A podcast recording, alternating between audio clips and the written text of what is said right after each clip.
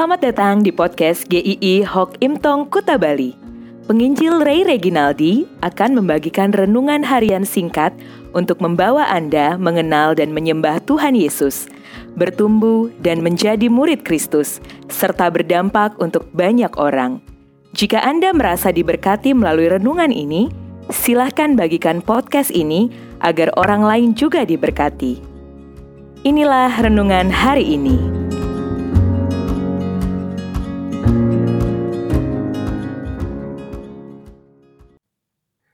PHP Yohanes 5 ayat 1 sampai 12 Apakah Anda setuju dengan pernyataan berikut ini? Pengharapan kita tidak selalu berjalan beriringan dengan kenyataan itu sendiri. Kita pasti pernah mengalami bahwa pengharapan kita tidak sesuai dengan kenyataan yang kita hadapi. Dan ini sering kali menjadi pertanyaan besar juga di dalam kehidupan iman orang percaya. Apalagi ketika yang diharapkan itu bukan sesuatu yang muluk-muluk. Sebagai contoh, jika ada anggota keluarga yang sakit, harapannya pasti minta sembuh dari Tuhan. Tetapi ternyata kesembuhan itu tidak terjadi, bahkan mungkin malah kematian yang terjadi. Ketika pengharapan tidak menjadi kenyataan, bukankah itu berarti tempat kita menaruh pengharapan itu menjadi tidak bisa diharapkan lagi? Dengan kata lain, kalau kita berharap banyak hal pada Tuhan dan itu tidak menjadi kenyataan, bukankah Tuhan tidak bisa lagi diharapkan atau bisa disebut pemberi harapan palsu? Tetapi jangan cepat-cepat kita menyimpulkan. Jika kita mengerti pengharapan yang ada di dalam Tuhan, kita pasti bisa mengatakan dalam keadaan apa pun, Dia adalah sumber pengharapan kita.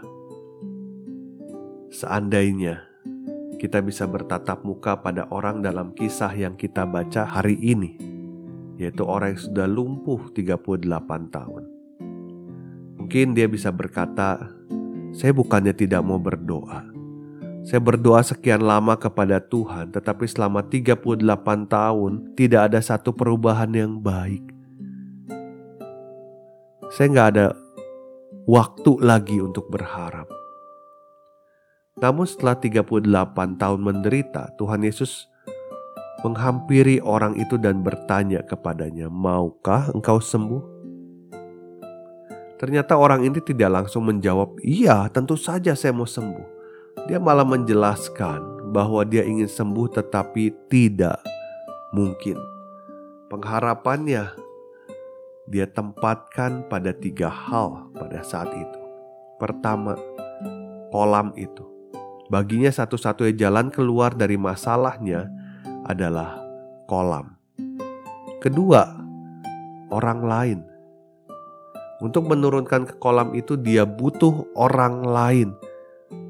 Dia butuh orang yang mengangkut dia. Yang ketiga, dirinya sendiri. Dia berusaha dengan kekuatan sendiri. Itu pengharapan-pengharapan yang dia miliki. Tapi sayang sekali, semuanya gagal. Selama 38 tahun, apa yang diandalkannya itu tidak berhasil apa yang menjadi sumber pengharapannya pupus. Namun saat Tuhan Yesus berkata, "Maukah engkau sembuh?" Dia bukanlah sedang memberi pengharapan yang palsu, tetapi dia pemberi harapan yang pasti.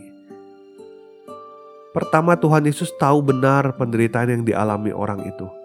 Di ayat 6a ada frase mengatakan karena ia tahu. Dia tahu apa yang dialami setiap orang dia tahu apa yang dialami anak-anak Tuhan yang sedang menderita. Dia tahu dan tahu ini bukan sekedar tahu, tapi dia punya rancangan. Yang kedua adalah dia penuh belas kasihan. Tuhan Yesus menyembuhkan orang itu bukan karena iman orang itu, bahkan dia tidak kenal siapa Yesus. Semata-mata hanya belas kasihannya. Kita hidup bisa mengenal Tuhan Yesus hanya karena kasih karunia Tuhan Yesus. Bukan kita yang cari Tuhan, tidak. Tetapi dia yang datang dari surga ke dalam dunia. Dia yang datang ke dalam hati setiap kita. Bukan kita yang cari-cari dia. Bukan. Tapi hanya karena belas kasihannya saja dia datang untuk menghampiri kita. Yang ketiga adalah karena dia adalah Allah yang sanggup. Ketika dia menawarkan bantuan, dia bukan sedang coba-coba, tapi dia benar-benar sanggup untuk melakukannya.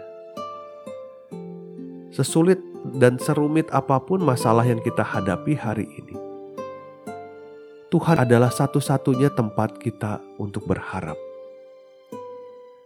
Kita mungkin berkata, "Saya nggak sanggup lagi menahan masalah ini. Saya tidak tahan lagi, saya tidak tahu lagi, semua jalan sudah buntu." Anda tidak pernah menemukan jalan buntu bersama dengan Tuhan. Tuhan akan menolong, Tuhan akan menyertai Anda melewati semuanya.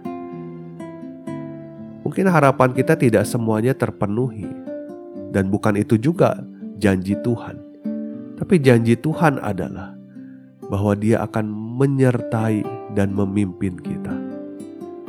Apa pun yang Anda hadapi hari ini, Sekalipun mungkin Anda masih sakit, sekalipun mungkin ada pergumulan dalam pekerjaan, sekalipun keluargamu sedang bergejolak hari ini, sekalipun ada hal-hal yang tidak bisa Anda mengerti.